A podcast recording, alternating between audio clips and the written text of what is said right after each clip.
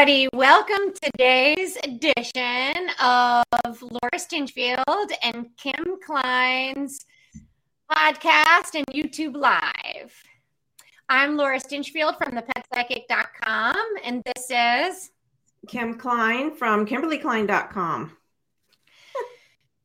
And we thought we would talk a little bit today about animals and the importance of being alpha and the difference between being alpha and being confident. And I think this is a very important topic because, especially when we're dealing with dogs, and Kim has birds, and you know, there's in old school dog training, there's a lot of talk about being alpha and in the old days, that often meant like alpha rolling a dog, um, which is like when you kind of like push over a dog and make them submit to show that you're more dominant than them.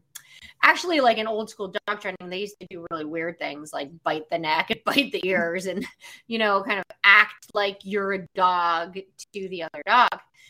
Um, and then there's like, if you go all the way to pet psychic, work and like animal communication, people can go too far the other way.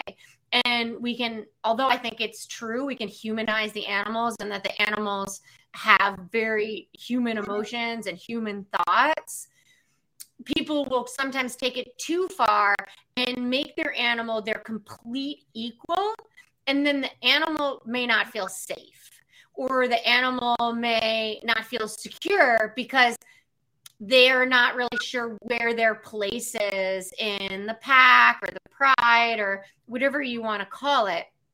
So I think that it's very important for humans to show confidence in your relationship with your pets and establish what old school people would call alpha because in the animal world, animals number one form of communication is through body language and we can't deny that. And so it's important that we hold ourselves confident and we show our animals that we are are confident. And so what i kind of would like to put out today to some of our our people who are in the chat room is just to kind of throw out, you know, like where are you having problems with your animals and where your animals kind of not listening to you. And um, then we can kind of discuss maybe about how you could show more dominance or more alpha behavior um, or more confidence in that situation um, that would feel true to your heart where you don't feel like you're being cruel to an animal um, and it's empowering you and also having your animal feel safe. You know this is not my expertise. However i have experience with my macaws and my african grays and i'm my husband and i handle it differently.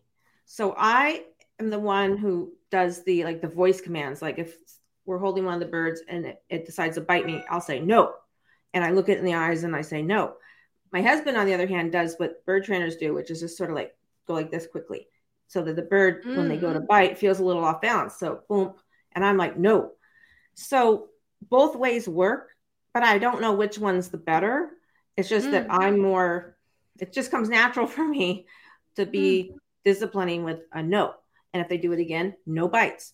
And if they do it again, okay, you want a timeout? And then they stop. And it works for him just to go boop.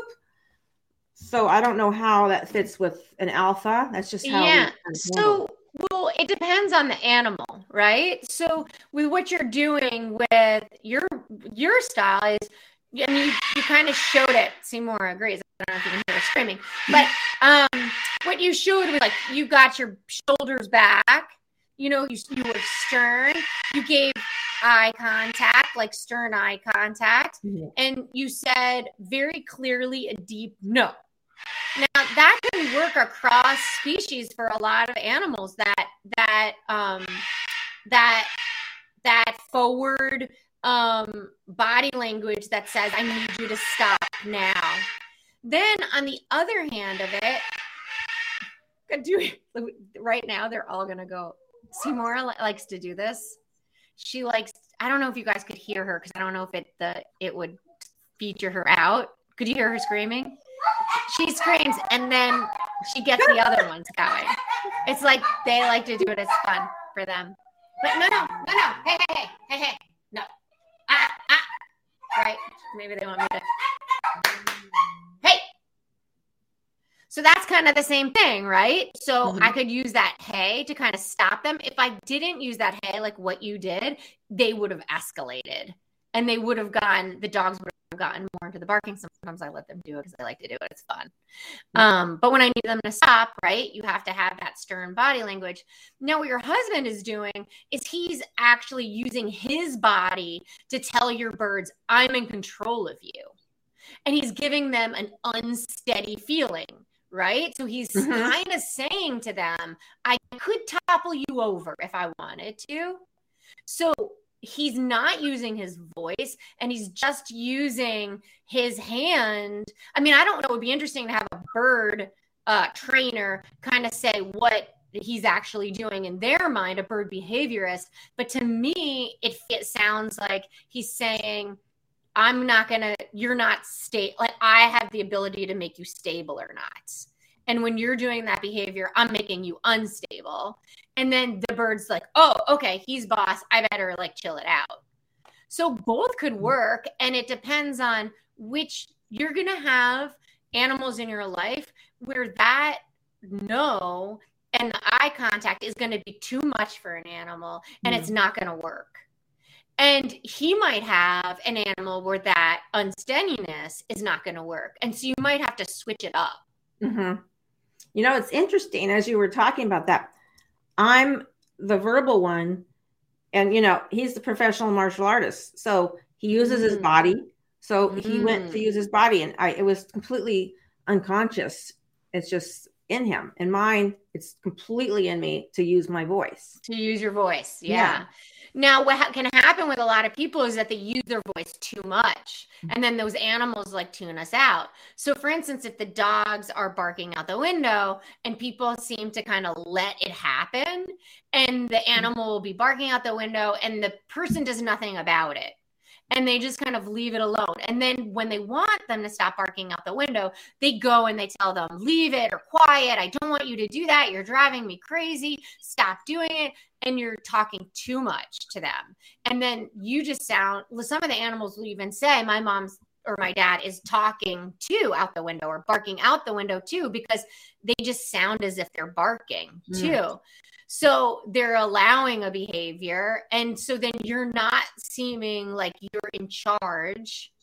Animals need someone to be in charge. Of course, there are going to be animals that are like so confident themselves and so chill. They're just going to be cool, like however you are. But most of the time, an animal needs a confident leader. An animal needs somebody who's like, okay, I'm in control of this situation. And sometimes people just are not in control of themselves. Like they're not confident people. And mm-hmm. then those people will end up seeing that oftentimes their animals will have fear issues or they have aggression issues or they have dominance issues because they're not confident within themselves. And so then their animal does not feel secure in their environment because that person has not taken control of the environment right? So in a bar- barking out the window scenario, you want to make sure that you stop it right away and not just let it go sometimes. Like people will just let bad behavior happen, and that's really unhealthy. Another way where you can show that you're like the alpha or that you're confident is just by controlling space and doing like a body block. So, for instance, let's mm. say dogs like run past you at doorways. That's a really good time to say, okay, I'm going to teach you that I'm boss and I'm going to teach you to wait and control the space before you and and kind of you could plant your plant your foot and kind of bump them a little bit, not hard, but just do a slight bump to say, Hey, I control this space. And then give them a voice command like wait. Like I'll use the word wait so that, which means you can walk around inside the house. You just can't run outside of the house until I tell you to. So you're giving them a boundary and adding little things like that into your into your repertoire with your animals or into your daily routine with the animals will help them see you more as a confident leader or more as an alpha. Also, teaching downstays is so important with dogs because when you teach a downstay, one, a dog then learns like when I go into the stay position, I know I need to stay here until my person tells me free or okay or whatever your free, release word is to say that you can get up. So they learn that that is a solid command that they need to do then they also learn they also get calm because they know they're going to be there for a while and they also feel their stomach on the ground which is very calming. But then also just in dog language it's a submissive position it's a submissive posture lying down and having somebody stand or sit above you. So it get it gives them the feeling of you being more dominant. So downstays are very very powerful in teaching an animal that you're a confident leader and that they were you going to say something? Um, yeah, but finish. Yeah, no, yeah. that's that's that's you know just another tool that people can use. Yeah, um, stays are important. I think all animals need to have training, and even I mean birds. Birds can go crazy if you don't train them. So I use stay because, like my baby bird, my little mm-hmm. my little Dabby, the blue throated macaw, she just wants to be with me and like 2000% of the time. When I walk upstairs, she'll come and fly upstairs. So I had to teach her stay. So I put her somewhere, stay, and I use my hand, stay. I always use hands and voice. So she knows mm. she's not flying upstairs to come with me. The, the one thing I haven't quite figured out is once I'm upstairs, um, her release. But she's figured out that when I'm not around and she can then get up and fly somewhere else, but she doesn't fly after me when I tell her stay. And to me, that's like the most important part. Yeah, that's so so you're being pretty clear and you're like acknowledging to yourself also, okay, wait, what am I actually telling her, right? What does stay actually mean? So a lot of times people use stay and they like one minute they want their dog to stay or their animal to stay. And to me stay is a stationary command. It means you sit or you you stand or you lie down in that position until i give you a release command. Mm-hmm. and my wait is a little bit more relaxed. You can walk around inside the house. You just can't walk out the door. You can walk around inside the car. You just can't jump out of the car. You can walk backwards towards me, but you can't walk ahead up on the trail. So wait is a little bit more relaxed, but it's still a general general place. So to me, your stay to her would be my wait, mm-hmm. right? Because you just need to wait and not cross the boundary of the stairway, let's say, right? Yeah. And but if you're using her on her perch and then she's eventually realizing, okay, my my stay means I need to stay in the basement. I need to stay down here. Right? You know? So it's my I need to stay in this vicinity. I'm changing my command. That's interesting because I always have her. She's always on the stair railing at the bottom when she starts mm. to follow me, and that's when I say stay. I'm changing out the wait. That's going to become yeah, wait. but you could call it stay and ch- yeah. call change wait to like hang. I don't know. You could like or change stay to like I don't know. You could you, you could give it another name. Like if you needed her to be station. I mean, you may never ever need her to be stationary somewhere, do you? Like no, but it's a good command to have because you never know. So having mm-hmm. her on a mm-hmm. perch and stay. My stays are always because I'm leaving, and I don't. So I have to figure that out. This is interesting. I'm gonna have to think yeah. about this. Yeah, because you have to be really clear on what you're wanting. Yeah. You know, uh, like one of the most common things that animals ask me or what they want, like when people say to me, like, ask my animal what they want, the most common thing that they ask is to learn new things. Mm. And I think this is so important because I've been one of those people like way before I was a dog trainer when I was in my 20s and I had I had um like a dog that was I thought was perfect at the time. I look back and I thought, well, maybe she wasn't so perfect. But at the time, she was perfect for me and what I needed her to do. I was like, why do you need to train them? Right? They're happy or they're good, right? But the process of training an animal is so important because it teaches an animal how to process new information. So when mm. you're asking an animal to do something like like a sit or a spin or a shake or or you know a dance, whatever you want to teach them to do, or they have to go through that that uncomfortable period of be like, my person is asking me to do something. I don't understand it. And so at that moment of I don't understand it, they're at a crossroads. And they, when you keep working at it until they do understand it, they cross that crossroads and say, okay, I just was uncomfortable and I didn't understand something. And now I do understand it. And now I'm getting a reward for it or I'm getting praise for it. And then after that, they're going to go through a period of like, wait, what? It's like a learning curve. Did I, did I did I just wait? Did I just register that right? Does that hand signal mean sit? Wait, is that it? And then their brain crashes and they kind of have to work it out all over again. And this is so important for them to process because then if they're used to kind of working out that process, when the garbage truck goes by and makes a hell of a lot of noise and it's freaking them out, they're going to be used to that. Wait, what? I feel uncomfortable can I work through this?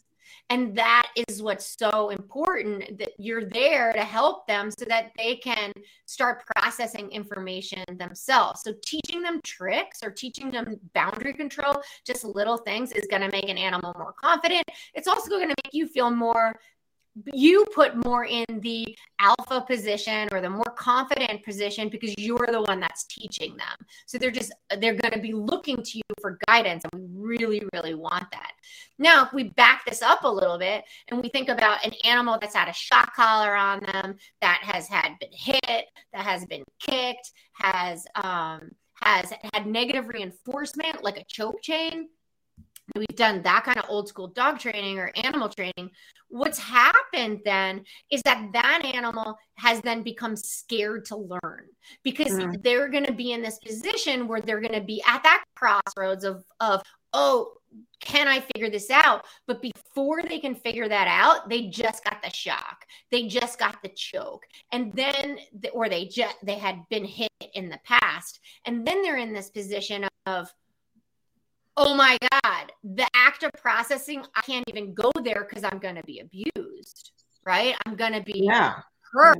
So, so then they don't go there. They fool around, they run off, they get aggressive to you, they get aggressive in other situations because they haven't learned that training is happy and healthy and fun and helps them feel more confident. So it's really really important to to think about those things when we're when we're training or when you see like an animal resistance to training. And you know you see that in people too. You know people who have been abused in their life and you start talking to them and they get like they get um they get like defensive or they shut down or they walk out of their room it, like just in the process of learning you're like what happened to them that made them feel like they can't learn? Like they're stupid or they're dumb or like the person who's always saying like what i'm so stu- what you think i'm stupid or you know they say things like that those people have been injured in their life and they've stopped that learning process. And you we see that with the animals all the time, all the time.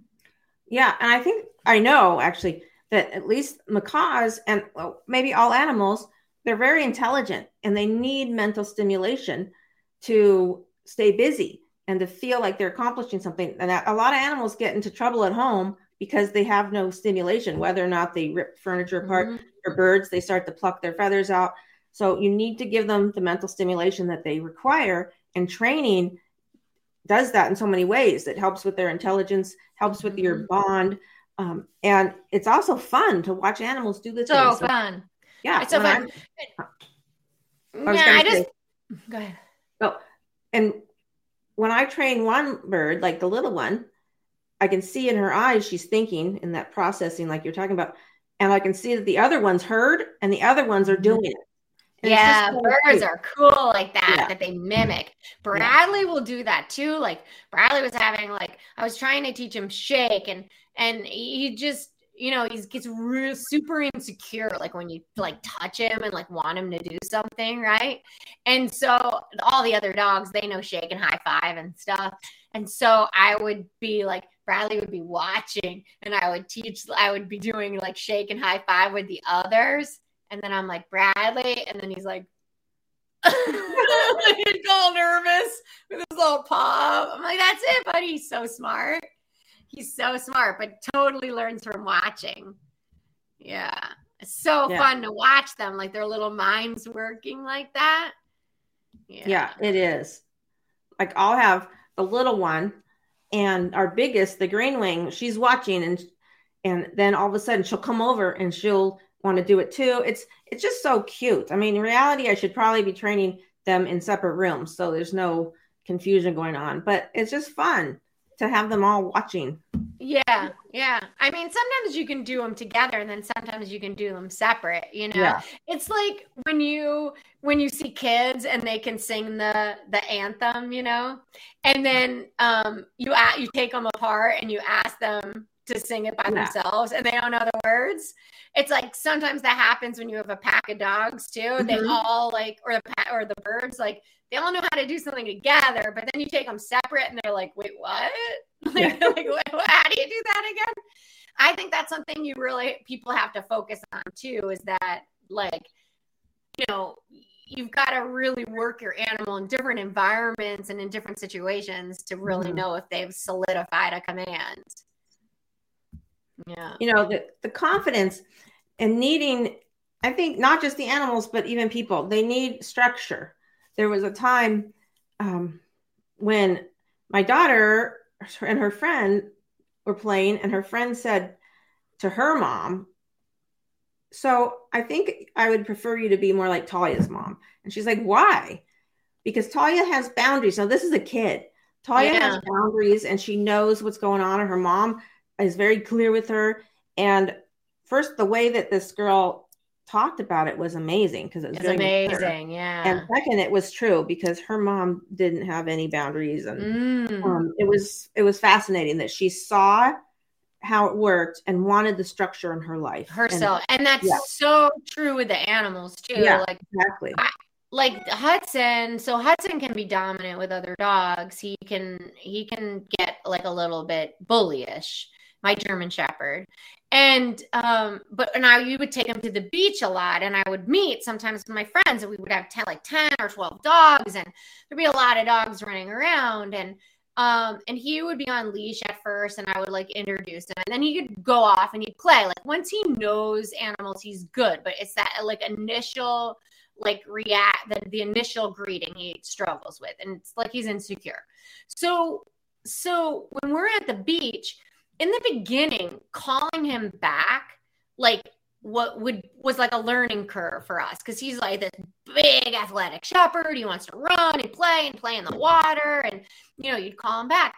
So what I noticed is I would call him back from playing, and then we would like be heading down the beach, and we'd be heading down into like another packet of like right at the base of like where everyone comes into the beach they all the dogs congregate from you know people come from their cars right? So there's lots of dogs and it can be mayhem like super aggressive dogs like really submissive dogs like it can just be crazy there.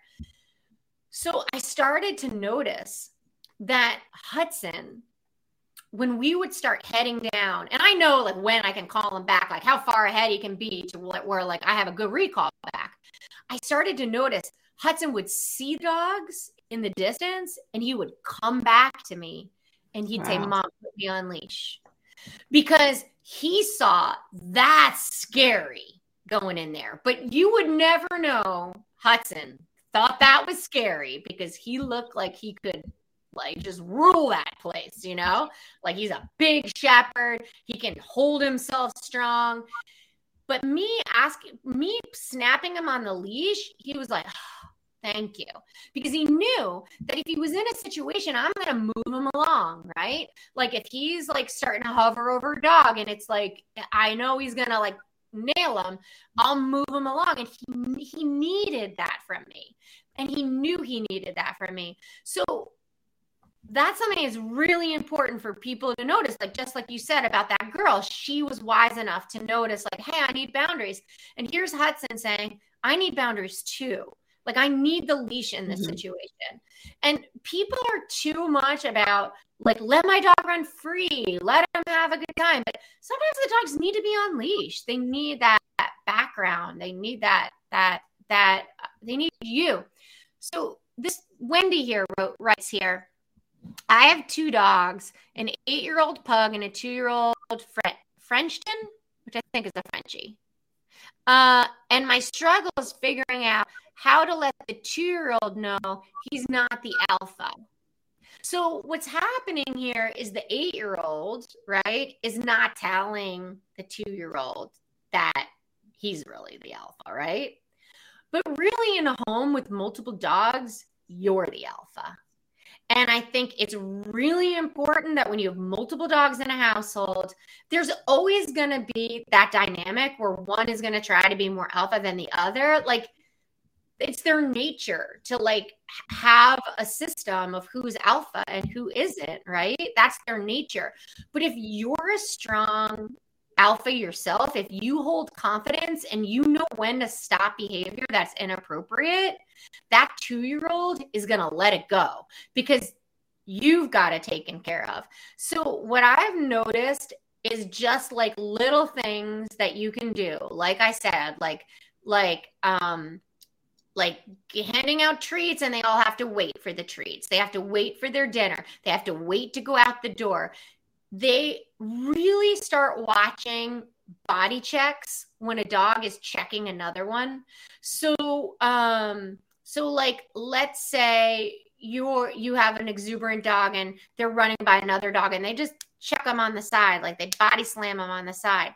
We can so often say like, "Oh, he's just young. He just doesn't know his own body. He's just wild." Well, they know they know what their where their body is. And it's true, like sometimes they can be young and they don't really know their body. They haven't grown into their body yet. You got to teach them it is not okay to check another dog. It's not okay to bump another dog like that because that is showing alpha. Another thing that they'll do, the dogs will do, is they'll snake another one for um, food or for treats or for the water. So, for instance, like let's say there's a water bowl and one is heading towards the uh, the water ball. The one that's trying to be alpha will notice that one is that the other one is trying to get to the water bowl and they might just run or slowly walk in between them and the water bowl. They might not guard the water bowl. They might not get aggressive and like growl and try and get them away from the water bowl, but they'll just kind of sneak them a little bit and say like, "Yeah, I could if I wanted to." That is something where you got to knock it off. If you see that at all, you've got to go and get that dog and tell them no, or just walk them away, just bump them away and not say anything. just tell them that's not appropriate behavior. And the same with toys and the same with greeting. Like if they're trying to greet like another person and one will check another one over to the person, like that's not okay behavior. And if you keep like teaching the animals like that's not okay, that that 2-year-old will let it go cuz they'll know you're in charge.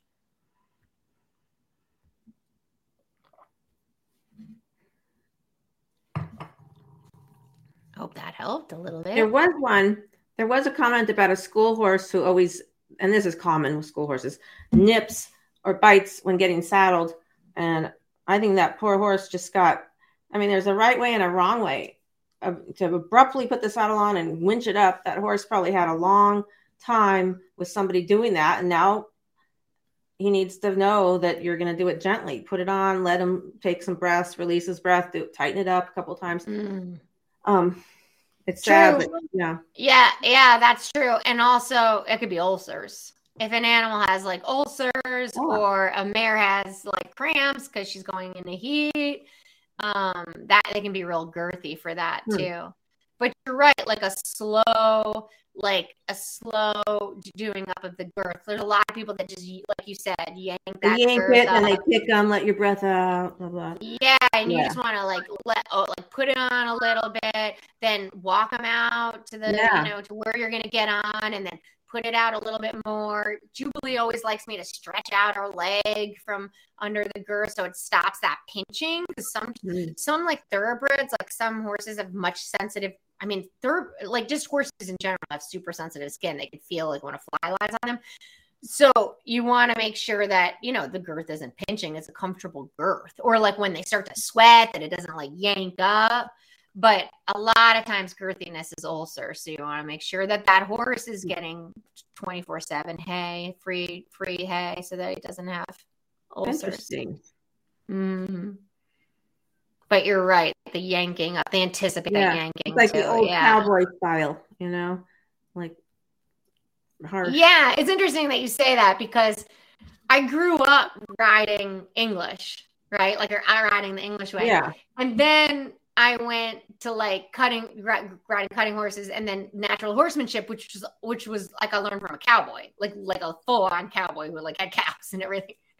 And that cowboy was way more humane and a better horseman Oh, any other horseman I've ever met in my life. So to me, I, sometimes I have in my head like cowboys are probably the kindest horsemen, but it depends on which kind of cowboy, I'm sure. Yeah. Um. Yeah, this woman. Good for you, Jen. She says, I use positive reinforcement training only, no prong collars, no e collars, no leash pops. And really, like going back to that, to those, like I know really good dog trainers, like dog trainers I really respect that may use some of those methods. You know, I like, I personally don't agree with them, but I know some good dog trainers that do use them. And, but those dog trainers are very aware of like calming signals and their timing when it's appropriate to use them, when it isn't appropriate, so that they're not confusing the dog. Mm. Yeah. Um, sometimes, even though I'm not, you know, probably the world's greatest trainer, having the three big macaws out at once, watching what they do, like they'll fly over and they'll, um, you know, one of them will want to kick the other one off of that perch because it's the big one and wants the perch, and the little one's like, ah, she screams and flies off. So I just tell, pick up the big one and say, that's not very nice. You know, I always just sort of Mhm. speak English to them, and Yeah. that's not nice. You go back here, and I bring the other one that was kicked off, and I put her back where she was, and it seems to be working. We'll see. Yeah, that's a great point, Kim, because Mm. what can happen is they have their natural instincts, right? They have to, like in a flock, I'm sure in the natural environment, they have their hierarchy of who's alpha or not, right? Yeah, But what you're doing is also, besides just saying no, right, or telling them an, a thing is inappropriate, you're raising a consciousness and you're telling them why that's not okay. Mhm. And there is a hundred percent a place for that. and even with the dogs, like what I was explaining earlier, it's very important to raise the consciousness of our animals. And there's a time to explain it to them. And like, this is why you don't do that behavior because we all live harmoniously with each other. Like, this is like, this is your family. This is your pack. We love each other. This is Mhm. your flock. Like, we love each other. We're kind to each other. So 100% talk to them like that uh, there's definitely a time when to do it and when not to do it. Mhm. When, um, but when they're in a, a place where they can hear it, oh my gosh, yeah, so important. Like, great point. Great, great point. Um, Cheryl here says, though I'm constantly training my dog, I'm unable to gain her attention when a squirrel passes in front of her or a delivery truck enters the property. I lose all control at that point. So with prey driven dogs, th- this is um it's really hard to ever get your control back for an animal who's prey driven like for a squirrel. And you can do it takes lots of training like long line training. It's the one time where i'm like kind of okay about some shock collar use when you have like a highly prey driven dog and you need it in order to keep an animal safe and you want them to be able to you know run free off leash. Not to say that i'm advocating shock collars but it's like the one time where i'm like i get it you know? If you really want a dog to be able to run free in a situation like that and you if you know where the road is and where the squirrels are and when when where the delivery truck is if i had a dog that was that prey driven my dog would never be free in the front yard without a long line. So like like with hudson he is so driven with deer. Like he there is nothing that can stop that dog from chasing a deer And if, I, if there is so much as an ounce of a, a, like a teeny tiny bit of like there may be a deer here, that dog is on leash, and and I do not break from that because he will go, and and you just gotta keep him safe, you know. So I tell people that all the time, like just put your dog on a long lead, like just do it. And I think people need to re- understand that animals and this is what you do all the time they understand what we say. And if you're saying something that you actually don't want them to believe then you shouldn't say it. An example is um, that my brother used to always call our little chihuahua zippy who's in heaven now um, a squirrel. And in front of his german shepherd layla he would say yeah you're a you know a german shepherd. Zippy's just a little squirrel blah blah blah and that's why Layla decided she wanted to attack Zippy.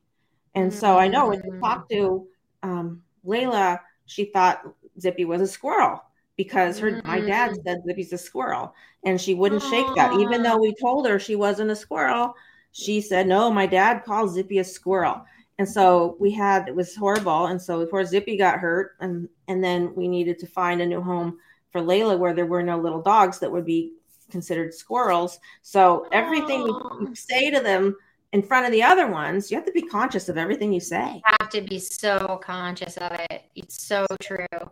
Yeah, like like I remember the the bunnies say like like I don't want to be stew, you know, because some people will be like oh. bunny stew, you know, it's horrible, it's horrible. So they yeah. are listening to everything. They yeah. are. I mean, there you definitely can and this is the thing like with going back to this the dog that chases squirrels like you can say to them like one you can do the training right? Like you have to train a good recall. You got to have them on leash and train like put in the time mm-hmm. to do the training. People like everyone wants like a well-trained dog with no training like mm. no putting in the time. You got to put in the time but that should be fun. That it should be fun for you to put in the time. Um but if you're doing the training where you're like they're on the long lead, they're running after them, you're giving them an interrupter, you're calling them back, you're treating them for coming back, you're praising them, and then really say to them, listen, you need to learn this because if you don't learn this, you're always going to be on leash. Like you need to learn to leave the squirrels alone. And that's why it's important. Like if you, if, if squirrels are dangerous to chase in places, then you can't like say, go get the squirrely like there can't be sometimes where it's appropriate and sometimes it isn't because you're hitting their instincts there to chase. So you have to be like really, really like, you know, consistent with when it's okay. And if it's like it should never be okay. Right? Like if you have a little dog that looks like a squirrel, should it be okay that your dog chases squirrels? No, it shouldn't be okay that your dog chases squirrels. Yeah. And I think it's important that no matter how little the dog is, they get trained also because um, I did this when I got my little Yorkie, Isabella, who weighs four pounds. You know, when she's so little and cute, and there's a comment about having a puppy being little and cute that I just wanted to love her. And so the furthest I got with training her was, you have to go pee pee? Let's go outside. I mean, that's, I didn't do any other training mainly because, you know, I might be conscious with my birds, but I was completely unconscious with training Bella. I just she was mm-hmm. cute. I picked her up and she went outside and now she has zero training. And you can um, still train her though. It's never too late. She it's is so stubborn. She knows the word stop because that's an emergency word. And she'll be running in oh, the yard. You yell stop really firmly and she will stop and lay down. So um, I'm happy that my husband did that one, that she has that at least because that's that could so save her life. Yeah. Yeah, totally. Totally. So you gotta train that little puppy. Yeah, you gotta train them. And then and talking to them too, like really yeah. explaining, like when you're home or like this is why I do this, you know, this is why we're learning this. You know, you're learning this, you don't get hit by a car, you know, all sorts of you know, just you can really explain it to them. Sometimes they just I mean it's amazing. Like sometimes you there are the animals where you just tell it to them and then they never do it again. Like you mm-hmm. can just use animal communication to get it across those really really um, conscious animals that have to raise above their instincts. Yeah, just so cool when that happens. Yeah. Unfortunately, it didn't happen with Isabella. Um, I always start, and just being a person with no real animal training, I always start with sit and down for my puppies. Um, my shepherds, of course, Bella, I didn't start anywhere, but um, my German shepherds, I always started with sit and down. sit down, stay. I mean, just do the basic commands. Yeah. There's tons of books now too about that. Yeah. I mean, like there's tons of books out there. Um. How much do they understand now? Does tone of voice matter? Because talking high is positive and low is when you're correcting. Can they get confused by tone because they don't speak words? 100% they can get uh, confused by tone. And this was actually the hardest one for me to learn because my voice is naturally high. And uh, I, when I was first like learning like dog training, I had very, very aggressive wolf hybrid that would like bite people and other wanted to kill other dogs and animals. I mean, she was like the most aggressive dog I've ever experienced. And she like I would like scold her she literally would grab me by the ponytail and like throw me down on the ground. She was so gnarly. she was awesome. I love her. She, well, she's Luca before like, Luca is so perfect in this life, but she was Luca. And uh Luca's her reincarnated. So um she turned out to be a really good dog that one her right time, but in the beginning. But literally, like she would not listen to me. Like I could not. And my brother would have me because he's in news like in the rate he was in radio and TV, he would have me like sit in front of the, the mirror and be like, no, no. like have me like really and then he would have me like like get like the evil eye down and stuff. And oh god, it was so difficult for me to learn. Like it did not come naturally. Because especially when we when women especially are um are frustrated, our voices go higher, and our bodies are like crazy, and our hair is like all over the place, our hands are all over the place. Men by nature are just, just when they're upset, they're just more, their shoulders are back, they're just more dominant, their voice goes more dominant too. So it's consistency in your in your in your uh, tone of voice. So like a hundred percent, like really start practicing your tone of voice and where what your body is doing. You want a calm, assertive body language always. Um, calm is always happy, and so that's like the really hard thing with animals when people are like wanting their dogs to come. Oftentimes they'll be like, "No, come, come," and the no in a sharp, like firm voice is and the body language and the stare is perfect. Like an interrupter word to stop them. But then you want to like as soon as they like an ear in your direction or look in you then yes come good puppy. You want to be welcoming.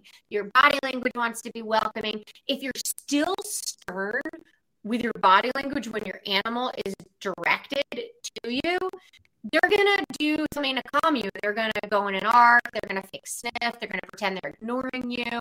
They're gonna run away. They're gonna do everything they can to be like, "Whoa, I don't mean you any harm. Like, chill out."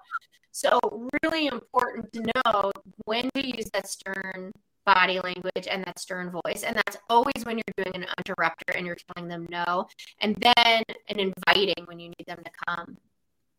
Yeah. Yeah, I think when they do something good, the high voice, good girl, whatever is really important. My um, I'm back to my little macaw, Dabby.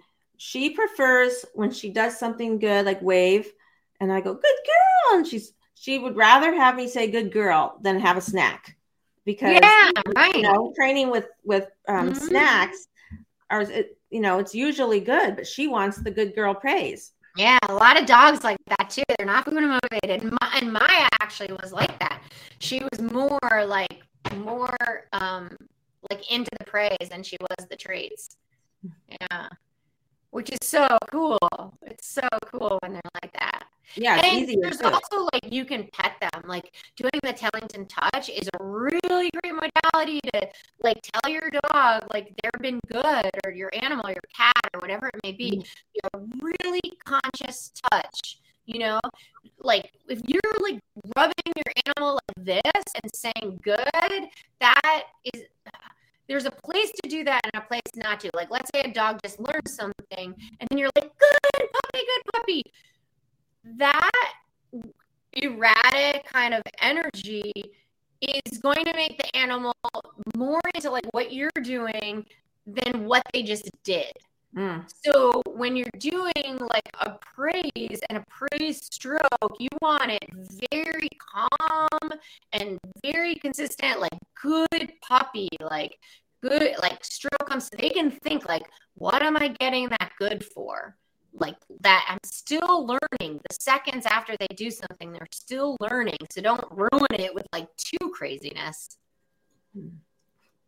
Yeah and really visualize what you want of them too you know like like going back to like the alpha or being confident is like what is your intention with them? What do you want them to do?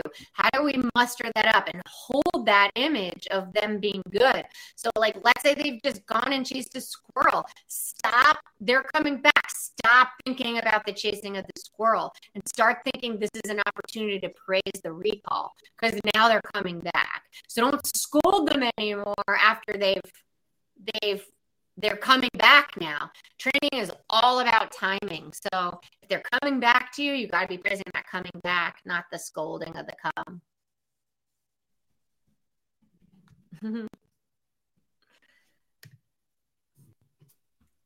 so, um,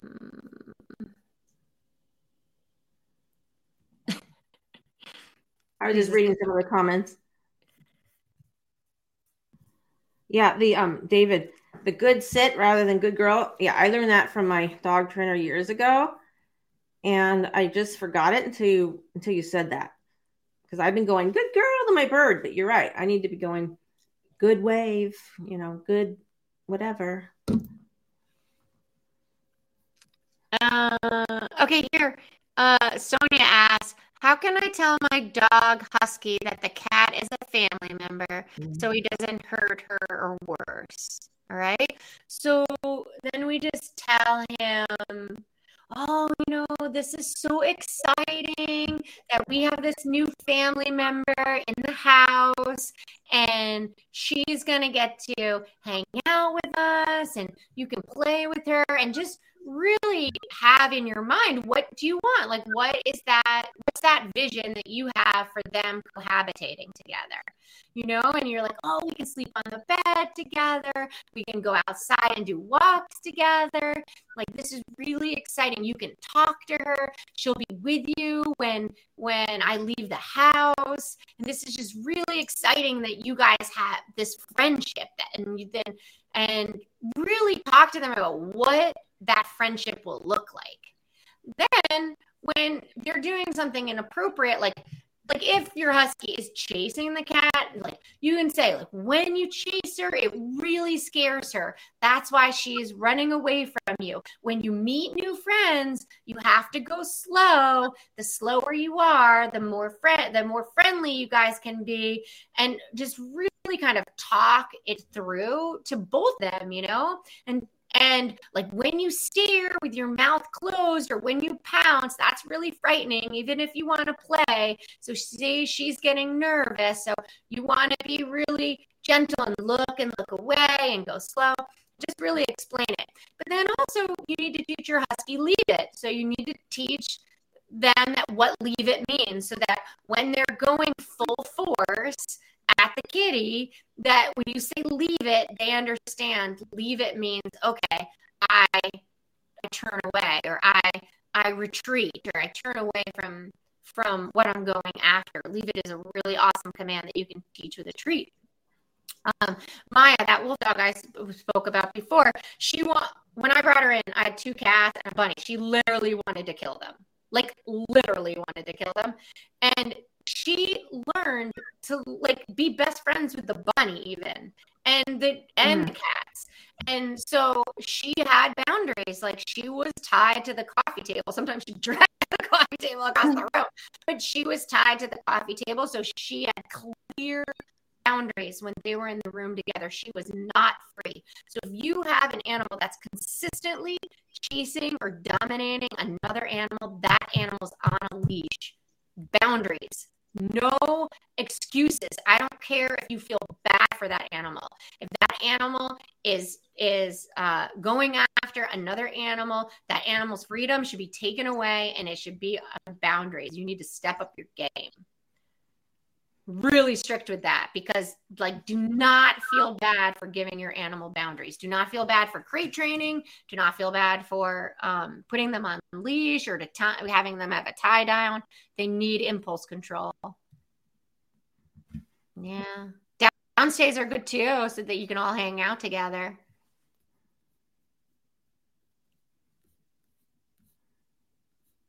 Okay See, this is interesting. Like Jen mentions her her dog Jasper does better when he's connected to me on leash. When he's off leash, he's extra fearful of men and more wary of dogs right? So like he feels safer when he's on leash. I told him maybe I'd start working like once you've got him really feeling safe with you on leash, I'd start working him with a little longer leash, start giving him a little bit more freedom and see if you can start working him like with that off leash feeling and that when he's nervous that he can come behind you or come to you. So that you kind of like teach him that he can like get better with more freedom too. Okay. All right. Well, should we? Is there an? I think we're coming to an end, and we really want to thank you for joining us on these weekly lives. So we are live every Thursday at 2 p.m. Eastern time and we're to have all different topics and we're to be talking more than animals and talking more about talking to them as well. And you can find more about me at thepetpsychic.com again that's thepetpsychic.com and i have books where you can learn more about all of this stuff and you can find them on amazon or on my website. I also have a cd i also do individual sessions where you can um, hire me to talk with your animals. And I also do coaching sessions as well to help you learn how to talk to animals and deceased people. So you can find that all on my website, thepetpsychic.com. And then Kim's info is? Yeah, kimberlyklein.com. It's easy. Um, and I have books, you can find them there. Um, spiritual communication and a memoir that why I got into being spiritual um, a trauma to spirituality. Um, and if you need help learning, I do the same thing a little bit like Laura, where I can teach you to understand your own instincts. Um, check out the website and send questions. We love having subjects to talk about based on your questions. Yeah. And thank you guys for so much for tuning in. And it's so important for us if you're watching us on YouTube or any other social media place to uh, subscribe and also comment and like and share because the more you do that, the more we get out and the more we get shown. Um, it's really hard to kind of get everything out there these days. And so it would really be great if you could kind of help us out and share and like and subscribe and kind of spread the word so uh, we can we can just like help more people and more animals. Yeah. So, so thank yeah, you. Thanks so much for joining in. Okay, See bye y'all. Be well. Time I count my blessings, I count you first. Every time I count my blessings.